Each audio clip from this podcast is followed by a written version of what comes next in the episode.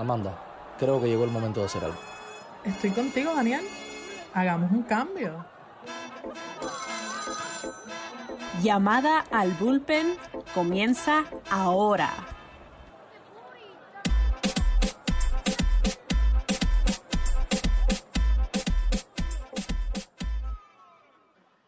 Buenos días, buenas tardes y buenas noches desde donde quiera que nos escuchen. Por supuesto, nuevamente en sus hogares, el podcast Llamada al Bullpen. Yo soy Daniel Alfonso y estoy de regreso con ustedes acá junto a mi compañera y amiga Amanda Rivera. Bienvenida, Amanda. Saludos, Daniel. Saludos a nuestra audiencia. Estamos listos para otro episodio de Llamada al Bullpen con otro invitado de lujo. Tenemos invitado especial. hemos, tenido, hemos tenido varios invitados especiales últimamente. Estamos, estamos, este, estamos bateando para mí. estamos bateando para mí. Eh, antes de, de, presentar al invitado, les recuerdo a todos ustedes que nos sigan por todas nuestras redes sociales. Recuerden que Llamada al Bullpen es un podcast que hacemos desde el proyecto principal Corte 4 y estamos en Twitter, estamos en Instagram, asimismo con el, con el nombre Corte 4 y el podcast lo pueden escuchar desde donde quiera que escuchen podcast. De cualquier plataforma que ustedes escuchen podcast, ahí vamos a estar nosotros, llamada al bullpen. Y recuerden que nos pueden escribir al WhatsApp, háganos preguntas, eh, pregúntenle también a nuestros invitados lo que ustedes deseen. Nuestro WhatsApp es 305-697-5514. Escríbanos y sorprenden a nuestros invitados. Hoy tenemos varias preguntas para nuestro invitado especial. No le voy a dar mucha más em, presentación, solamente voy a decir que es un lanzador venezolano de los Marlins de Miami. Y como nuestro podcast se llama Llamada al Bullpen, a pesar de que este lanzador nunca ha sido relevista, vamos a hacer una llamada al bullpen. Amanda, ¿qué tú crees? Vamos a hacerla. Ahí vamos. Llamamos al bullpen. Llamamos al bullpen y llamamos a Pablo José López. Bienvenido a nuestro podcast, Pablo. Muy buenos días, muchas gracias. Gracias por esa llamada al bullpen. Ya estoy caliente, listo para pichar.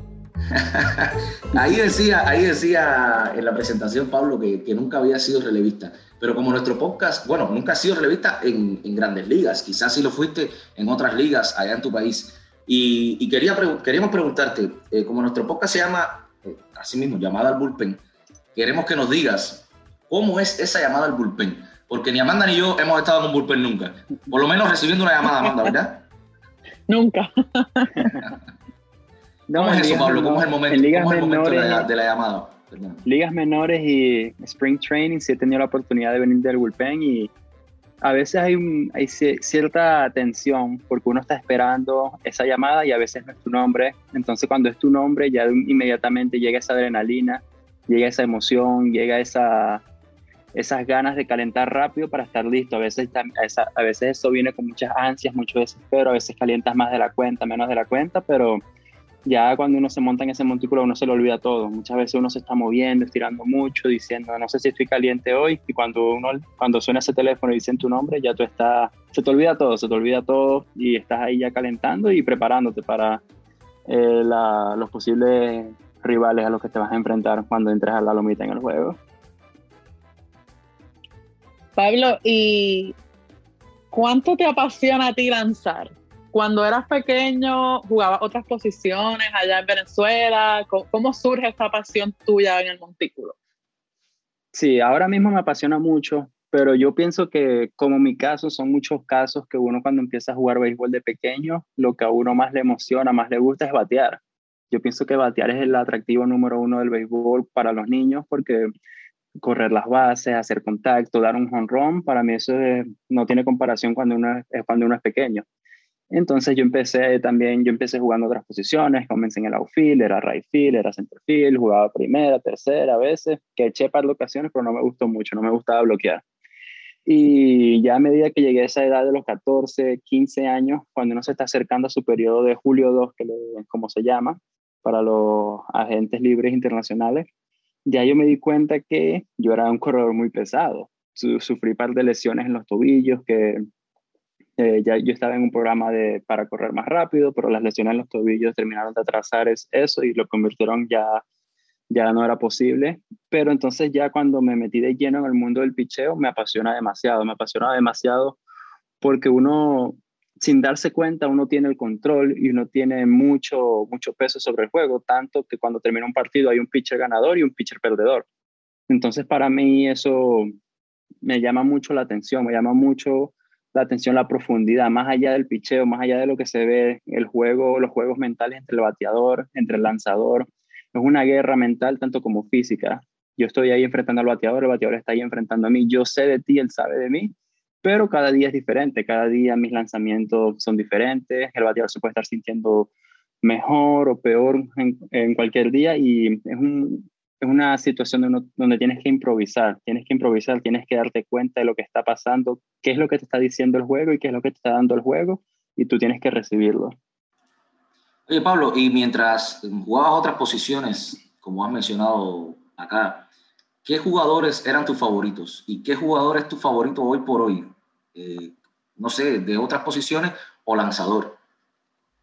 Cuando era pequeño me gustaba mucho Vizquel, muy buen campo corto venezolano. Todos sabemos quién es, sus manos de seda, como le dicen. Así de los bateadores, los slugger que le dicen. Eh, yo era muy fanático de Jason Jambi, primera base de Oakland, de los Yankees. Pienso que le daba muy fuerte a la pelota y me gustaba mucho su swing. Eh, Jim Tommy, el leñador, también tenía un swing muy, muy, le daba muy fuerte a la pelota y así también obviamente el Rey Félix Hernández y Aníbal Sánchez, que creo que ambos debutaron más o menos para la misma fecha, 2005-2006, que yo tenía 9, 10 años y cada vez que lanzaban yo trataba de sintonizar el juego en Meridiano, en cualquier canal deportivo que lo estuviera pasando y, y hoy por hoy siguen siendo los lanzadores de los cuales yo me inspiro mucho. Félix y Aníbal, lanzadores derechos como yo, estatura similar, porte similar y han tenido carreras muy excepcionales. Escucha esto, Amanda. En el 2005 Pablo López tenía nueve años. Es un niño Pablo López. y nosotros también, tranquilo. Está bien, está bien. Eh, Pablo, eh, tenemos otra pregunta para ti por acá. Vamos a salirnos un poquito del béisbol. Vamos a regresar al béisbol en algún momento de, de acá de, de, la entrevista en llamada Pulpen. Pero queremos que nos, que nos hables sobre los idiomas que hablas fluidamente. Sabemos que, que Pablo López habla varios idiomas para nuestros oyentes que, que, solamente lo ven sobre la lomita, Pablo López, tenemos entendido que, bueno, además del español, que es la lengua materna, habla portugués, italiano e inglés. Cuéntanos sobre eso, Pablo. ¿Cómo, cómo se te dio la oportunidad de, de estudiar tantos idiomas? Yo siempre voy a estar, por ser siempre agradecido con mis padres, mi mamá y mi papá, que tuvieron la, la habilidad de darme una educación muy importante y pienso que, bueno, siempre voy a estar agradecido por eso me dieron una, eh, fueron, fueron capaces de enviarme a buenas escuelas con muy buena educación y las escuelas a las que yo asistí, escuela primaria y secundaria, eh, tenían programas de lenguas extranjeras muy, muy, muy buenos, muy extensos, muy, muy detallados. Entonces me daban la oportunidad de, de adentrarme en ciertos idiomas. Entonces el inglés porque es una lengua universal y el portugués y el italiano por ser lenguas romances, lenguas que vienen del latín, entonces también tenían ese programa. No eran tan intensos como el inglés. Llegaba un momento en la secundaria donde me dieron la opción cuál quería intensificar, cuál quería ya no prestarle tanta atención. Elegí el inglés. El portugués y el italiano solamente aprendí lo básico. Aprendí lo básico a medida que iba creciendo por las similitudes, ya que es una lengua romance. Y entonces pude adentrarme con esos cuatro idiomas. Hubo un momento en el que no era fluido en todos, pero podía entablar conversaciones. Pero hubo un momento ya cuando me graduó de la secundaria a los 16 años que dejé de usar dos de ellos, que los cuales, cuales son el, los cuales son el portugués y el italiano. Pero fui afortunado porque cuando yo firmé con los marineros de Seattle, los marineros eran muy buenos escauteando jugadores de Brasil. Entonces en el complejo de Venezuela y en el Dominicano había muchos jugadores brasileños, lo cual me permitió seguir practicando un poco el portugués, no perder tanto la fluidez, el vocabulario. Pero entonces, sí, o sea, las lenguas, eh, me parece un tema muy interesante. Pienso que cada lengua tiene peculiaridades que las caracteriza. Obviamente las, eh, tienen palabras, tienen expresiones que uno no conoce. Y trato, trato de seguir aprendiendo, trato de, cada vez que conozco a alguien que no habla español, que habla un idioma que desconozco, así sea, le pido que, le pido que me enseñe por lo menos una o dos frasecitas solamente para saberla. Dinos, dinos algo en portugués aquí. Amanda, que Pablo nos diga algo en portugués. Mira, lo único, lo único que yo sé decir en portugués. Iba a preguntar. lo único que yo sé decir en portugués es muito obrigado. Muito obrigado. Uh, bom no dia, meus amigos nada. Daniel e Amanda. Estamos aqui falando um pouco. ¡Wow! Sí, Oye, sí, se, se, escucha parece, muy se bonito. Se, se escucha, se escucha Pero bonito, tengo el acento brasileño, me han dicho eso en el pasado. Sí, que cuando hablo sí. tengo el acento brasileño, no de, no de Portugal. Sí, sí, qué interesante eso. Oye, y Pablo, ¿qué importancia hablaste de que, de que tuviste una buena educación gracias a tus papás? ¿Qué, ¿Qué tan importante es la educación y el acceso a ella? ¿Y cómo ha influido en tu vida como pelotero?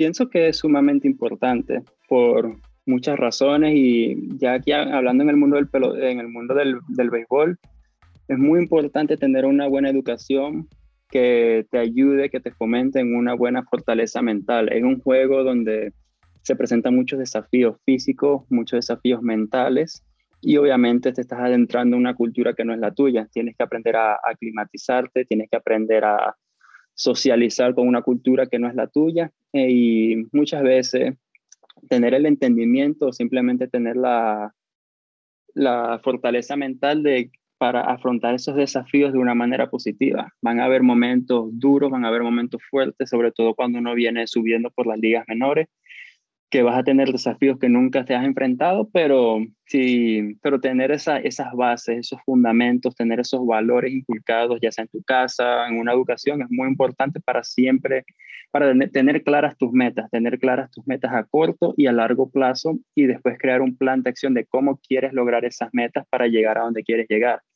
Y, y es muy importante también aprender de tus compañeros, aprender de los compañeros que ya han estado en esas situaciones, cómo puedo, cómo puedo aprender de ellos y qué puedo aprender de ellos para llegar a donde quiero llegar. Entonces es muy importante siempre para mí eh, tener esa, esa mente abierta, esa fortaleza mental, siempre dispuesto a enfrentar los desafíos de la mejor manera y sacar algo positivo de las situaciones las que a las cuales te enfrentas.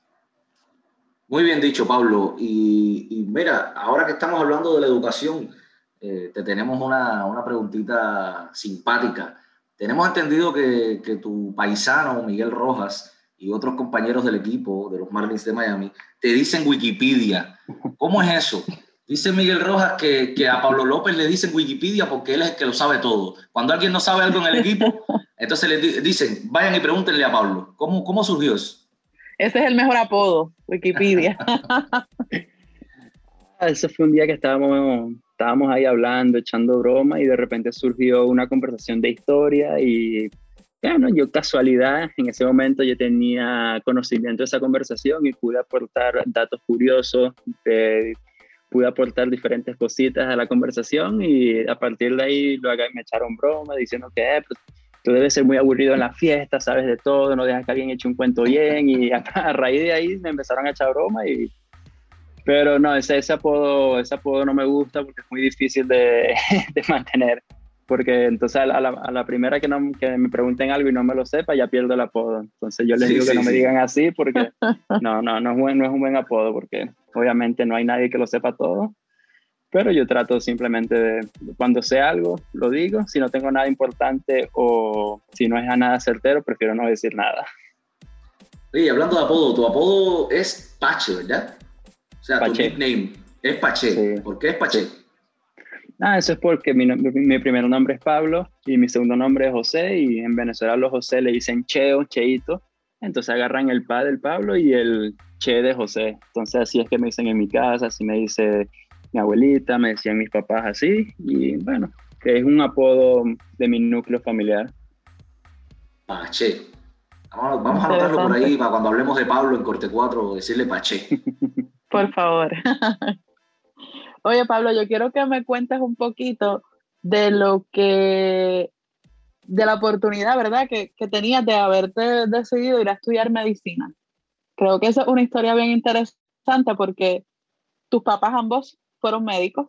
Entonces, este, ¿cuán difícil quizás fue para ti tomar la decisión de inclinarte por el béisbol en estos momentos sobre hacer una, sobre hacer una carrera en medicina?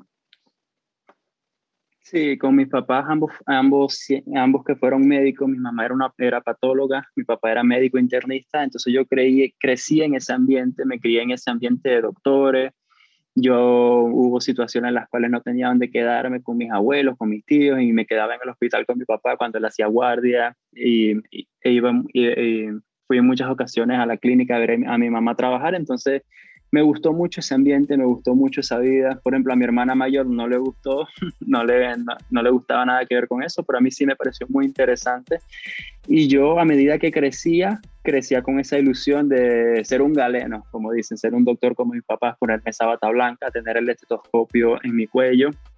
Y me daba mucha ilusión, me daba mucha ilusión.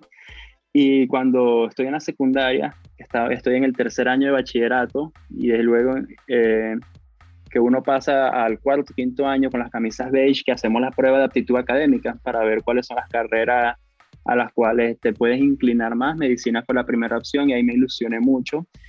Pero llega un momento crucial, que es el año en el que me gradúo, en 2012. También es el año en el cual me convierto en un agente libre internacional elegible para firmar. En ese 2 de julio llega el momento crucial porque los marineros de Seattle me ofrecen para ser parte de la, organización y entrar al mundo de la MLB y en el desarrollo de ligas menores. Y la Universidad del Zulia, que es la universidad donde fueron ambos, eh, donde asistieron mis papás para convertirse en doctores, me llegó una carta, una notificación que también fui aceptado al programa de medicina. No fue una decisión fácil, fue una decisión difícil, porque yo vengo de una, eh, vengo de una familia de académicos donde la educación es muy importante, títulos universitarios son muy comunes, muy, muy importantes. Y cuando llega el momento de decidir, hubo ciertos miembros de mi familia que ellos pensaban que el béisbol era como simplemente un hobby, algo para distraerme a medida que crecía, que en mi adolescencia. Pero entonces hubo, hubo algunos que no, no lo vieron como de verdad el béisbol puede ser una carrera, algo de lo cual tú puedas, puedas vivir toda tu vida entonces fue una decisión que en el momento la tomé más con mi papá, con mi hermana, que la conclusión a la que llegamos es que era una oportunidad que no se iba a presentar muchas veces. O sea, ese tren pasa una vez y que pasa una segunda vez no se ve mucho. Que te ofrezcan un contrato para entrar a la, MLB. Entonces, la conclusión a la que llegamos es que este tren es mejor que lo agarres ahorita, que tienes el boleto, tienes la, tienes la oportunidad y si no funciona, si decides que no es para ti, la universidad siempre va a estar ahí, siempre va a estar la educación. Y a medida que tú creces, el cuerpo eh, pierde fuerza, pero la mente más bien gana fuerza. Entonces es mejor que intentes el béisbol, si es lo que tú quieres, es mejor que intentes el béisbol, si no te gusta, vas a la universidad, que entrar a la universidad y luego querer entrar al mundo de la pelota que sea sumamente difícil. Entonces mi papá fue una pieza fundamental en esa decisión y esto fue lo que decidimos y me apoyó cada día y aún me sigue apoyando. Oye Pablo, mencionaste que, tu mamá eh, había sido patóloga y tu papá médico internista. ¿Cuál es la especialidad de la medicina que más le gusta a Pablo López? Y además, eh, respóndenos a nosotros y a nuestros oyentes si todavía tienes la intención de regresar a la escuela después de tu carrera de grandes ligas. Eh, cuando, ya yo, cuando yo empecé a ver en, el mundo de la medicina cuál era la carrera que más me gustaba, me gustaba mucho la traumatología, sobre todo ya la traumatología ortopédica en el mundo del deporte. Básicamente ser un doctor que pueda ayudar a un equipo de, de béisbol, un equipo de deporte con cualquier problema, cualquier cosa que tenga. Entonces ese era el aspecto, la rama de la medicina que más me gustaba, la traumatología ortopédica. Y yo, yo, yo, le hice una promesa a mi familia que eventualmente yo voy a tener un título universitario, ya sea cuando tenga 50, 60, 40 años, no importa la edad que tenga, pero sí tengo pensado volver a la, universidad y obtener un título universitario en lo que sea. No sé, todavía no sé en qué será, pero ahorita hay tantas vocaciones, tantas carreras que yo sé que habrá algo para mí, algo que pueda elegir, que me, que me guste que pueda tener mi título para, para tener ese logro. Siempre es un logro que he querido tener y que tengo pensado, planteado hacerlo en algún momento de mi vida. Gradu de periodismo y ven con nosotros para el podcast. Así es, escucharon a Pablo López. Vamos a darle un, un, break, Amanda, a Pablo, porque, bueno, está tirando rectas de 95 millas. Vamos a darle un break entre innings y ya regresamos.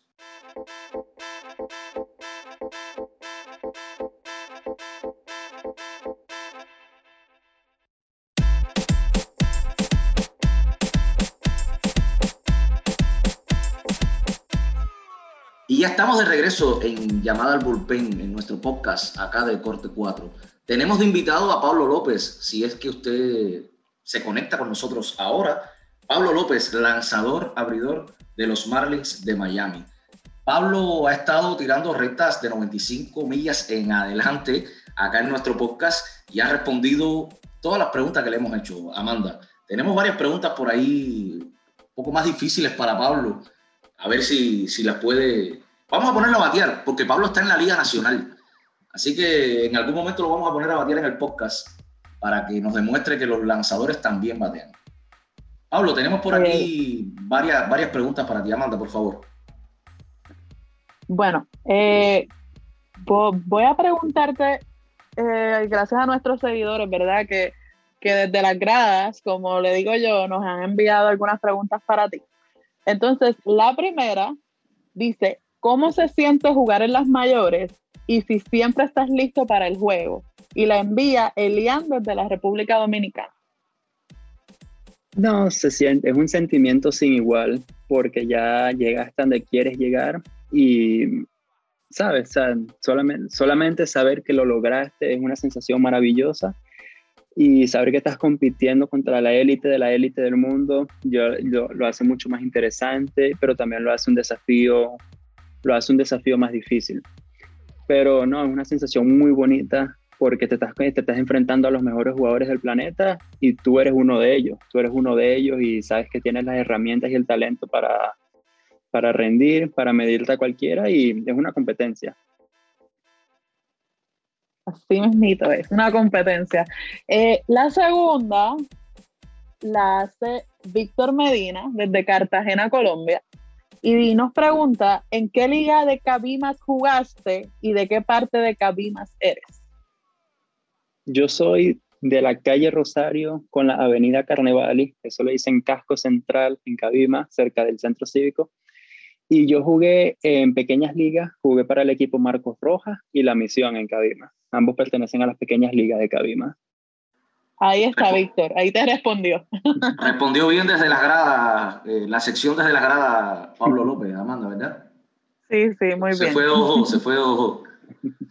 Oye, Pablo, eh, tenemos esta sección, tuvimos desde la grada donde nuestros oyentes nos envían las preguntas. Tenemos una, una sección final para ti, pero antes de llegar a esa sección final, que es la más difícil del programa, queremos hacerte una especial sobre Venezuela. Esta sección no la tenemos eh, programada en, en, llamada al bullpen, pero como te tenemos aquí y, y, podemos hacerte estas preguntas sobre Venezuela, te tenemos dos o tres preguntitas directamente desde Venezuela. a esta sección le podemos decir rectazo desde Venezuela. Vamos allá. ¿Cómo es, eh, Pablo López, cómo se siente jugar en, los Marlins de Miami, donde compartes equipo con muchos otros eh, venezolanos? Dígase Jesús Aguilar, Miguel Rojas, Sandy León, Eliezer Hernández. ¿Cómo se siente eh, el ambiente del equipo entre tantos venezolanos? Mm, es una camaradería, es una camaradería, sabemos que venimos del mismo país, entonces tenemos la misma cultura, tenemos la, el mismo deseo, eh, tenemos esa hambre de, desempeñarnos como sabemos y el apoyo es mutuo, el apoyo es mutuo y de la mejor manera porque cuando yo estoy en el montículo, que Sandy León está atrás del plato y Miguel Rojas está atrás de mí en el campo corto, ellos tienen esa, esa personalidad muy vivaz, tienen esa personalidad de estar gritando, estar apoyándote, si, no te, si ven que estás haciendo cosas no como sueles hacerlas, te lo dejan saber de una vez. Y es el béisbol, béisbol caribe, pelota caribe, porque sí es muy animado, mucha bulla, pero con muy buen ánimo. Jesús Aguilar en primera, cuando entras al logado, eh, si te ve tenso, te echa un chiste, te hace una broma para que te sueltes un poco. Entonces es una camaradería que siempre está ahí, siempre está presente y que es algo muy consistente y que forma parte fundamental de nuestra química y núcleo como equipo. Oye, tuvimos a, tuvimos a, Jesús, eh, perdón, Amanda, tuvimos a Jesús en el podcast en algún momento, Amanda. Recuerda, eso es un personaje. Eso es un, a eso, a Eso iba. a eso iba, Daniel, a eso iba. ¿Cómo es compartir el Clubhouse con Jesús Aguilar? Porque también yo he tenido la oportunidad de conocerlo cuando jugaba con los Rays y es todo un personaje. No, es un vacilón, es un vacilón. Sobre todo, como dicen ustedes, que en la Liga Nacional uno como lanzador eh, puede agarrar turnos al bate y cada vez que me poncho no me... Ah, no me deja caer. De una vez yendo a lo que entró al dogado, que vengo de ponchar, me está echando broma, que no, que para eso vaya para allá sin hacer swing, que si voy a hacer swing para pelarla, que no haga nada. Pero lo, o lo hace simplemente para aligerar el ambiente, porque sabe que uno está concentrado en el picheo, pero cuando es hora de batear, como para desprendernos un poco del lanzamiento y relajarnos, y ahí está el presente. Pero él es el, él es el primero que nos echa broma, pero es el primero que si nos envasamos, hacemos algo bien en el plato, es el primero que nos está animando y felicitando. Sí, seguro, Jesús. Jesús es todo un, animador desde, desde el dogado. ¿Qué es lo que más extraña a Pablo López de Venezuela? Extraño mucho a mi familia, extraño mucho a mi familia y que me puedan ver jugar. Ellos, desde que empecé a jugar pelota, una pequeña liga en Venezuela, a los 6, 7 años de edad, mi familia me apoyaba mucho, iba mucho a los partidos, mis abuelos me llevaban a las prácticas y ha pasado mucho, mucho tiempo desde que mi familia me pudo ver, ver jugar y, bueno, los extraño mucho a ellos y también quisiera que algún día me pudieran ver lanzar. Y, pero compartir con ellos, compartir con ellos, ya sea en el ambiente del béisbol o simplemente una cena familiar, estar con ellos y pasar un buen rato. Cada día que pasa extraño más y más a mi familia. Pero sé que vendrá un momento nuevamente en el cual podamos compartir. Saludos a la familia de Pablo López desde Llamada al Bullpen. tenemos eh, otras preguntitas sobre Venezuela. Mira, tuvimos a, David Peralta en el podcast eh, hace un tiempo y David Peralta nos dijo que venezolano que no supiera hacer arepas no era venezolano. Y además, sabemos que tuviste, tuviste una interacción eh, vía las redes sociales con el chef Jesus hace un tiempecito, donde el chef Jesus te hizo una arepa de huevo de codorniz con salsa rosada. ¿Ya sabes hacer la arepa de huevo de codorniz con salsa rosada o todavía? No, sí, sí, sí la sé hacer porque no, bueno, no es tan difícil y si es verdad, venezolano que no sepa hacer arepa no es venezolano. Pero yo diría que en esa categoría no entran las arepas de tostiarepas. Yo creo que esas no cuentan porque es muy fácil. Tienes que hacer la masa, haces la esfera, la metes ahí y ya. Yo creo que, creo que tienes que hacer en el budare, en una plancha o algo para que cuente. Tenemos que traer a Amanda, a David Peralta junto a, Pablo López a un programa de, con video para que nos hagan arepas en video. Definitivamente.